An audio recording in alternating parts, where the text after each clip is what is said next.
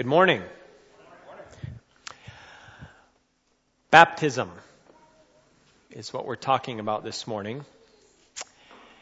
And yesterday there was a baptism at the building, so I had them leave the water in the baptistry because if we're going to talk about water, it's nice to have water there to see, right? Uh, but I need to kind of make a statement to those of you who, like me, maybe grew up in churches of Christ before we get into the rest of the lesson. And it's a little bit uncomfortable. A little bit of critique and a little bit of confession. We almost lost it with baptism because we turned it into a legal thing and we fought about it so much. And we missed a lot of the richness. Imagine this situation, to use a little bit of an analogy. Man's wearing a suit, kneels down on one knee, and pulls out of his pocket a little velvet box and opens it up and says to his bride to be, Sweetheart, would you marry me? And she looks at the ring, a beautiful two carat diamond, 24 carat white gold, expensive, beautiful ring, and she says, Which finger do you want me to wear it on? And in the wedding ceremony, do, we, do you think I should put the ring on before the vows or after the vows? Before the kiss or after the kiss. Because my family has argued about this for a long time. Imagine how confused the husband would be. He's trying to give her this beautiful symbol of his love, this very, the value of it, the, the monetary value of it, the symbolism of it, what it represents in terms of his love, and she goes, I'm not sure because all I've heard about is the arguing about this ring. Well, I didn't have a two carat diamond to give Michiko when we got married. But I did give her a pink diamond, which was a little bit unique and rare. And I had worked with a spy for a while to, to find out which ring she wanted uh, without her knowing. And then we bought that ring and had it resized, and then it was the wrong size and had to resize it again. And when I gave it to Michiko, her reaction was not, well, let me think about it. What do you think rings are all about, and when should I put it on? What she focused on was what it represented in terms of the love from me to her. We've done that a little bit with baptism. So, what I want to talk about this morning is not um, the function of baptism so much. There's lots of information. You can go back and find that. But I want to talk about how baptism ties us into a larger story. Okay? Second thing to start with, I'm in a study program right now in Nashville, Tennessee. Uh, we're studying Christian theology together, and there's a Jewish rabbi in the group. And he brings a lot of interesting things to the discussion. Uh, a lot of conversations turn uh, when we start talking about, say, the Trinity, for example. He says, mm, I have a question, and uh, interrupts the discussion to ask questions uh, from his perspective as a Jewish person.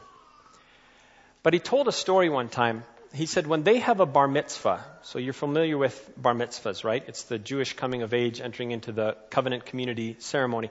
And a, technically, a bar mitzvah is the person, it's not the event. And it means the son of the commandment.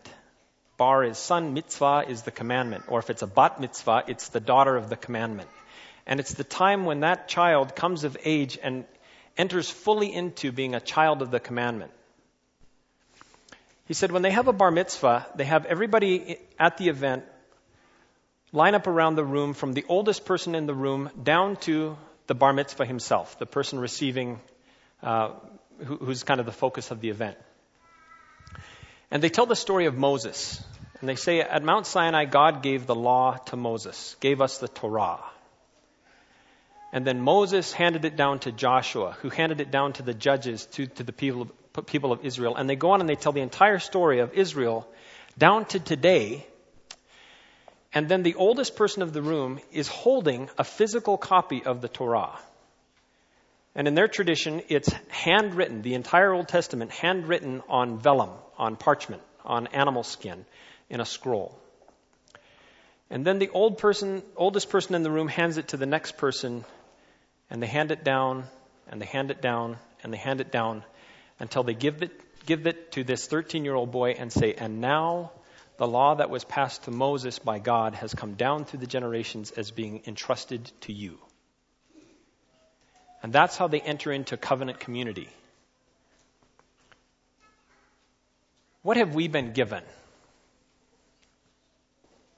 The law is ours, but Paul tells us we're not subject to the law in the same way because the law was fulfilled. Christ made it complete. He, he, he finished the work of the law. So, what, what symbol do we have? We have this water. And everyone here who's a Christian has been baptized. It's part of our story. And I'm going to get to the ancient story in a minute, but right now we have a video of some of this community's stories. Uh, I was baptized midnight, January 22nd, 1983. I was baptized in grade 7. 15. I was 19 years old. I was 25. I think I was like 70. 42, 43 years old. I was 16. 16, I think. I think I was also 15 or 16. I was 14. I was 17. Maybe between 10 and 13. Well, I've been thinking about it for a long time. And I was just thinking about it a lot during that time. And um, just reading my Bible a lot. And These Christian brothers came to the house and um, we studied the Bible together. And I wanted God's presence in, in my life. Uh, the salvation of my soul. I just decided that it was something I needed to do. If you're convicted and you need to be saved by the Lord Jesus Christ, let's go get let's do, go do this now and and the lead singer uh, was talking about certain things that just really affected me that time, and I just yeah. Then after that, I just really felt like it was time for me to do, and then I'd be too scared because I thought I wasn't perfect enough. That classic thing. Coming from being a child to being an adult, and now I'm making some decisions for myself. And so, and then I knew this was right. This was something that I needed to do. I'm gonna go die now. And then, so like the entire night I like spent it praying to God because I was like, I'm gonna die. Like after that night I was like, well, I would like to be baptized.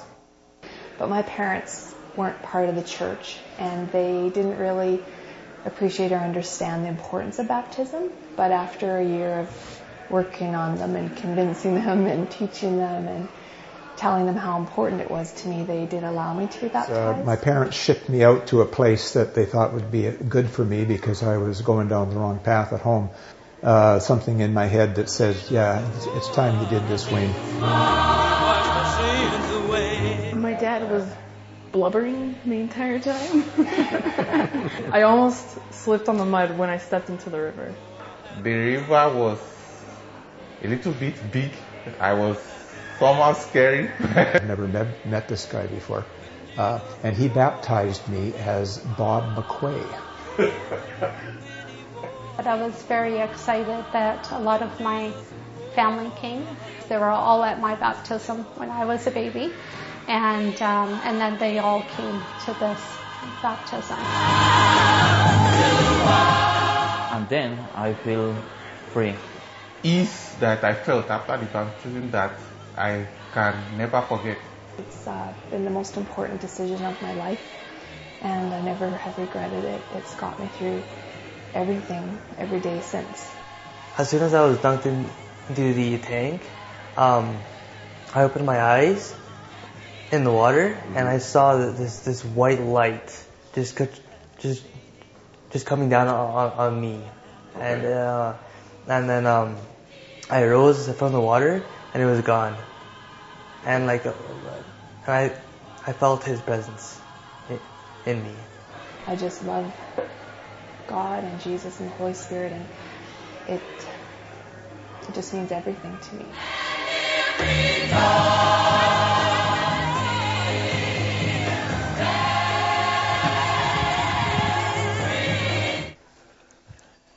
So, what themes did you hear? Some of the motifs in people's stories. And I can ask this and you can answer back because we didn't have class time today, so we'll just import some of that. What'd you hear? One word answers are okay.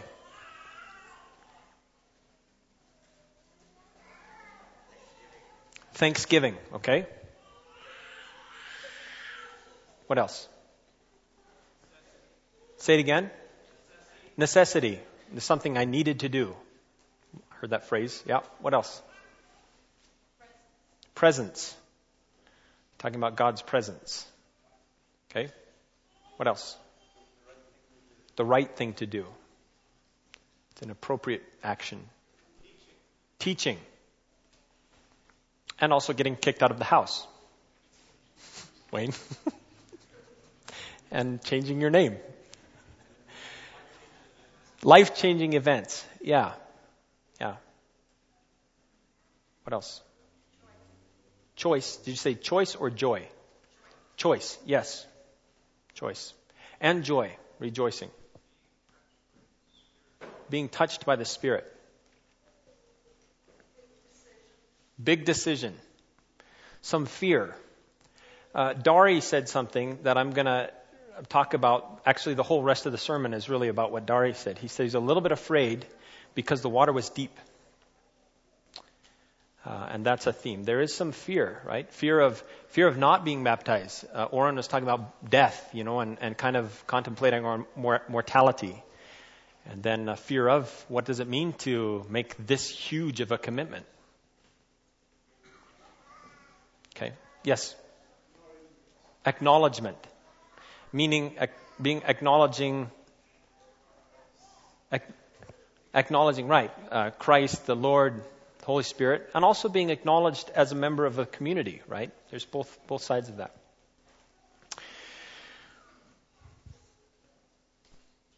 So, why water? And why this immersion into water? Like, what happens in baptism? I go into this, whether it's a river or a lake or a baptistry,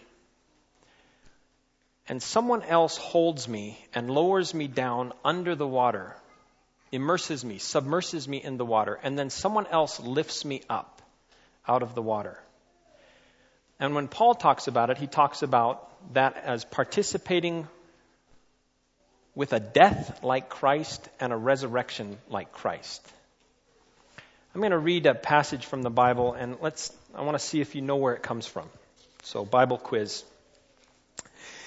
In my dis- and if you're in the first service, no cheating. If you just happen to be here. In my distress, I called to the Lord, and He answered me. From deep in the realm of the dead, I called for help, and you listened to my cry. You hurled me into the depths, into the very heart of the seas, and the current swirled about me. All your waves and your breakers, they swept over me. I said, I have been banished from your sight. Yet I will look again toward your holy temple. The engulfing waters threatened me, the deep surrounded me, seaweed was wrapped around my head. To the roots of the mountains I sank down, the earth beneath barred me forever. But you, Lord my God, brought, me, brought my life up from the pit. When my life was ebbing away, I remembered you, Lord, and my prayer rose to you, to your holy temple. Anybody name where that's coming from? By the way, Bruce, this is really hot. Maybe bring it down just a bit or out of the monitors or something. Jonah. Extra points to the Nichols family. Good job. It's from the book of Jonah. So this is the psalm that Jonah prays when he is down in the water and God has sent the fish. We, you know, I grew up thinking the fish was the punishment, right? The fish is the rescue. The fish grabs, Jonah has just basically committed suicide. They're on the seas, everything's in turmoil. He jumps into the water to rescue the rest of the sailors, and God rescues him with the fish and brings him up out of, up out of the depths. In how many days? Three days. Hear some links to some other stories about death and coming up and rescue and resurrection. Water is about cleansing.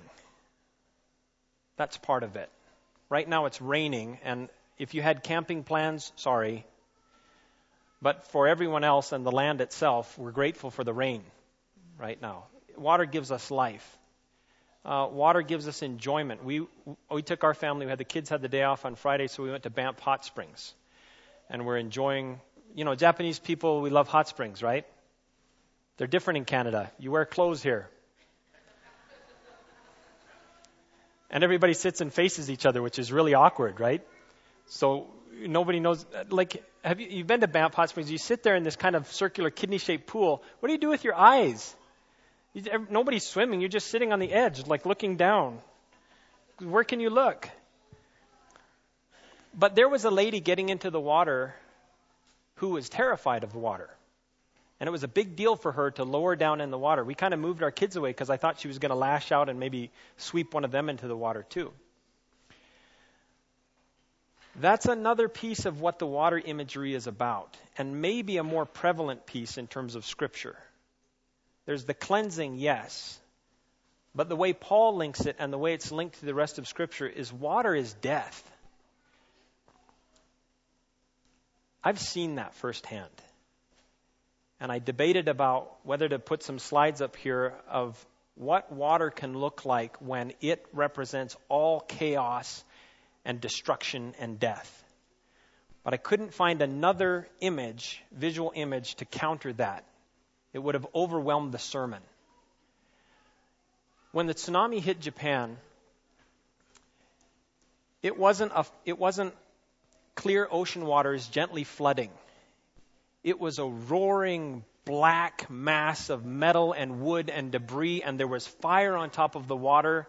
And the water came in and knocked things down and sucked them back out, and then did it again and again and again and again.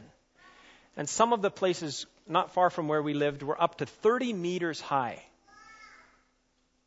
Do you think about how how powerful running fast running water is when it's just knee deep? Then you think about that taller than this roof. That was the destructive power of the water. When you drive into the town where we lived, there were on either side of the road there were um, they had stacked cars that they had collected from the debris because they were sorting everything out. They were four cars wide and six cars deep for several hundred meters on both sides of the road. That were these destroyed cars. And they were crushed down to the chassis of the car it looked like the cars had been through a compactor, but the only thing that had done that was the flood.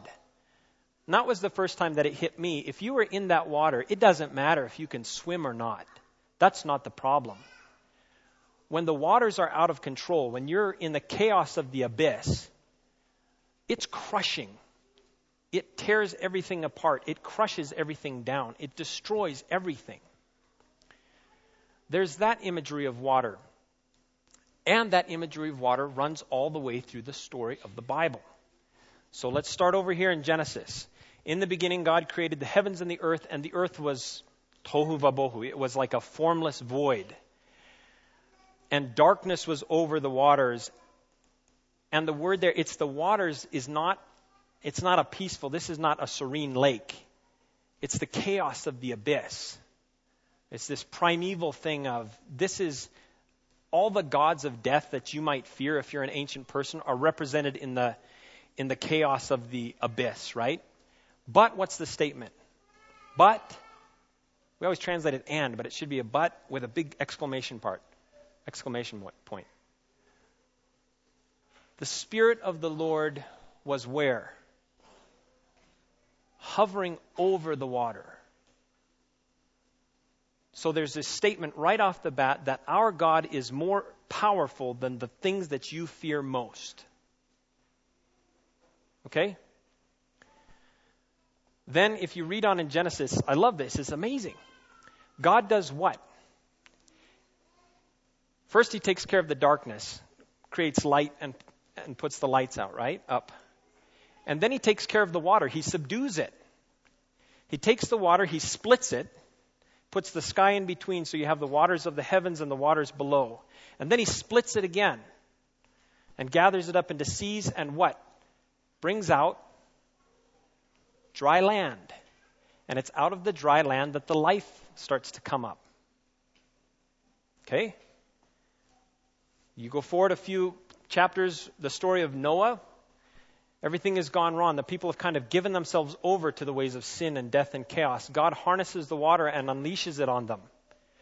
The water comes back up from the ground. The water comes down from the sky and he cleanses the earth, baptizes the earth. But on the top, he leaves an ark. And in it, he has a remnant. He has his people that are his, going to be uh, kind of his dwelling place, right? Go forward a bit more. The Israelites have been uh, captive now in Egypt, right? And Moses is called to lead the people out of Egypt. There's, there's something that I missed in the first service that I wish I had said. In, in Exodus 12 to 15, in this, this, uh, these few chapters here, Exodus 12 is the giving of the Passover, right? The Passover lamb. They slaughter the lamb.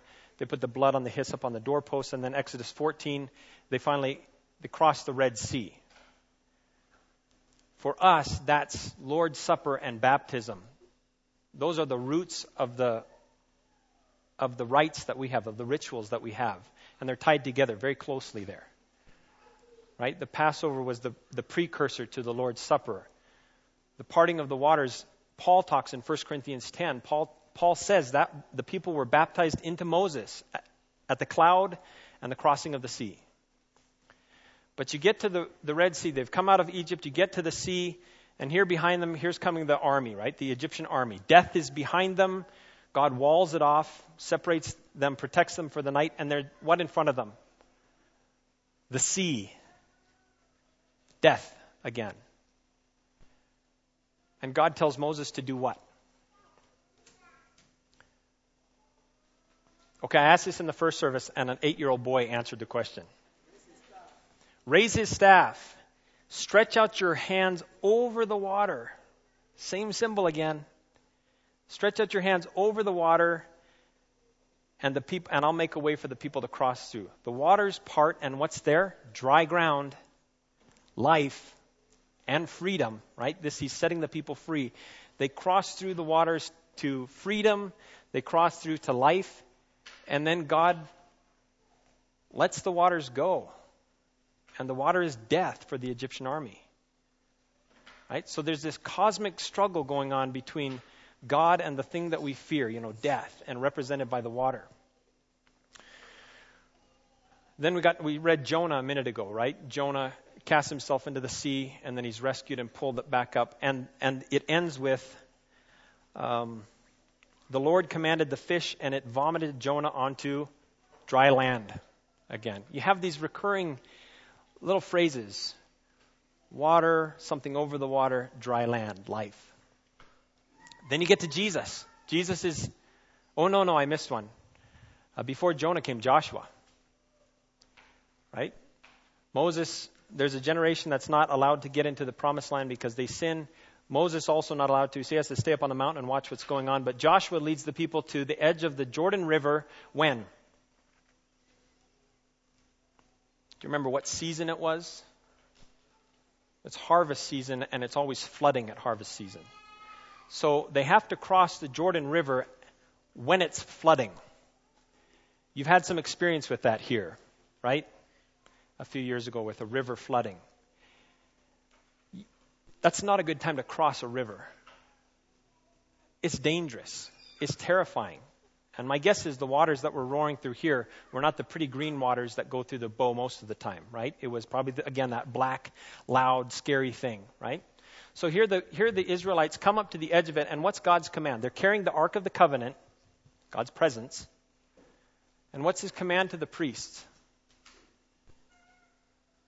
Go and wade out into the water. That's an insane command at flood time for a river. He's saying, You better believe in me when you step into that water. And I'm going to say the same thing I did back at the creation that the thing that you fear most, represented by the chaos of that water, I have power over. Now get in it. And what happens? When they step in, their feet land on dry ground. The water on one side washes away, the other side heaps up. Right? God parts the water, lets them pass through on dry ground. life, this time to a community, to a place, to identity. He gives them these things. Jesus. John is baptizing, John the Baptist is baptizing people for uh, repentance. But where is Jesus baptized? The Jordan River. Same river. There's some significance there.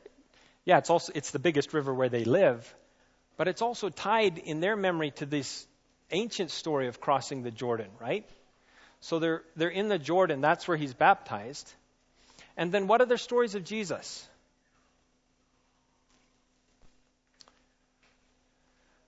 He's asleep in the boat. The storms come up. The disciples are panicking, afraid of the power of the water and the wind and the storm. And Jesus says, Shh, be still. And it calms. It's God through Jesus exerting his power over the things that we fear, right? Another time, the, the disciples are in the boat, storm picks up, and here comes Jesus walking on the water. The, the $5 word for that is theophany. It means a God, God's appearing, God making himself known, right? Jesus definitely echoing Genesis 1. The Spirit of the Lord over, over the deep. Jesus comes out walking on the water, and then you have this interaction with Peter, right? Peter says, I'm coming, right? Jumps in. But Peter, where does Peter look? he focuses down. He focuses on the things he, on, he, on what he fears, right? Instead of fixing his eyes on Jesus. Okay, Paul picks it up, and we just read the passage. I'm going to read the rest of, of this. This is from Romans 6. What shall we say then? Shall we go on sinning so that grace may increase? By no means. We are those who have died to sin. How can we live in it any longer? Or don't you know that all of us who were baptized into Christ Jesus were baptized into his death? We were therefore buried with him through baptism into death, in order that just as Christ was raised from the dead through the glory of the Father, we too may live a new life. If we, if we have been united with him in a death like his, we will certainly also be united with him in a resurrection like his. For we know that our old self was crucified with him, so that the body ruled by sin might be done away with, that we should no longer be slaves to sin, because anyone who's died has been set free from sin. Do you hear these themes? Liberation, freedom, identity, new life, death and resurrection. It's the same themes that, that everything has been leading up to. With God's victory over the things that we fear most, represented by the chaos of the abyss, right? Of the deep. And Paul links it directly with baptism. Jesus goes into the grave, he's crucified, then he goes into the grave, and death can't hold him. It's God over the powers of death saying, I will not succumb to that. I will be victorious. I am more powerful than that. And the tomb is rolled away and Christ is raised. And we have that as our bar mitzvah, kind of, right? This is the symbol that we've been given that's been handed down to us.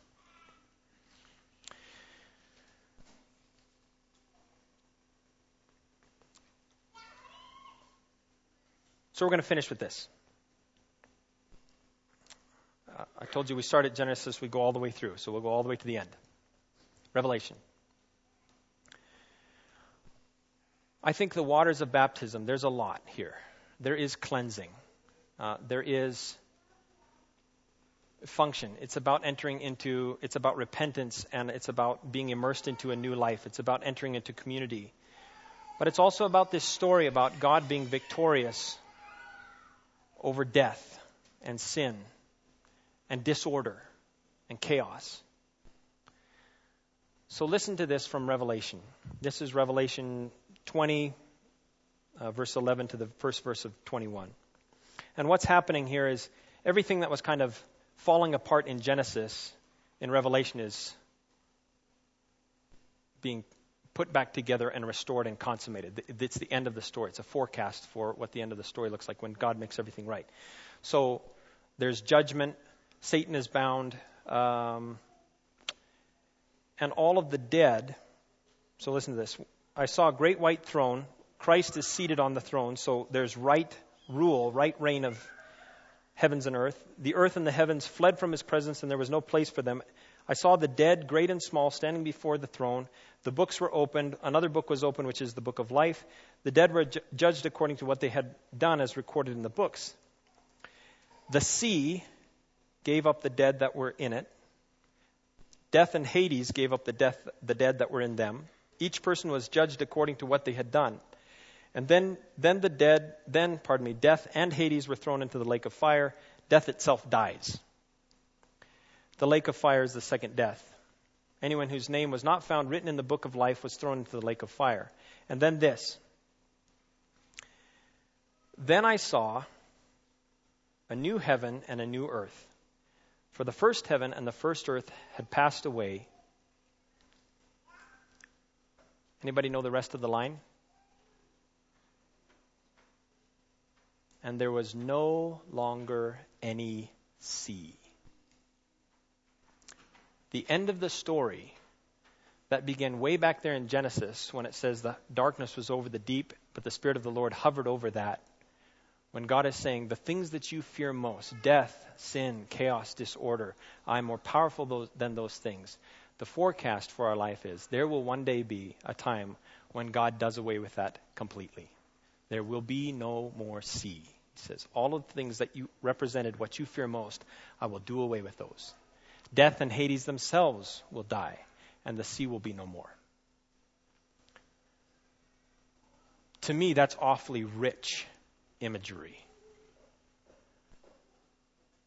This symbol that we've been given. When we enter into this, we enter into that story.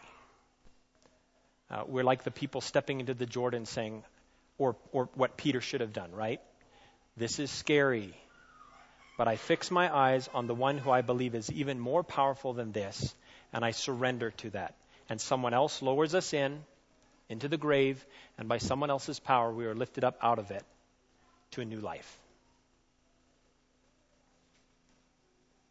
So I've heard lots of sermons end with uh, invitations and the, and uh, the phrase, the waters are ready. Well, actually, today the waters are ready.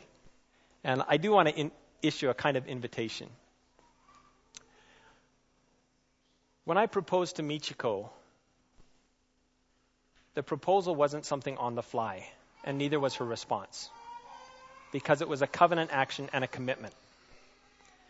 What I want to do this morning, we've kind of just laid out this, this broad story that we have. It's an ancient story and it's also a living community story, right? We heard some of our folks share their experiences with baptism. I want to invite you to tell your stories to each other. And if you're not baptized, then consider it. I can't think of a richer way to enter into the community, the covenant community, and for us to become children not of the commandment, but children of grace. Let's pray.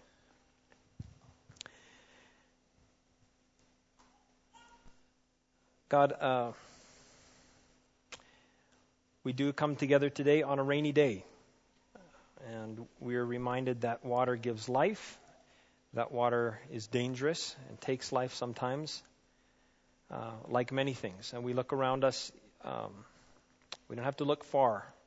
In our own families, in our own hearts, there is chaos, uh, there's turmoil sometimes. We look into the city and we see uh, problems that sometimes seem insurmountable.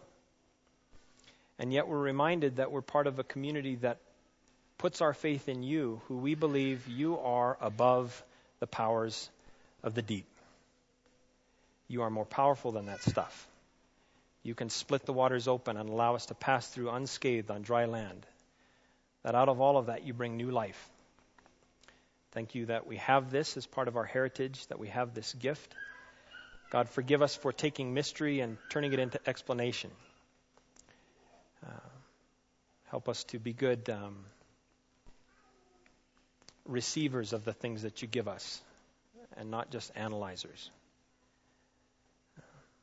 God, I pray for all of us as a covenant people uh, that we live this proclamation uh, in our daily lives, not necessarily with our words, but our actions and our choices, that we are a people who believe that you are uh, more powerful than the things that we fear most. and that we live accordingly. We pray this, Jesus, in your name. Amen.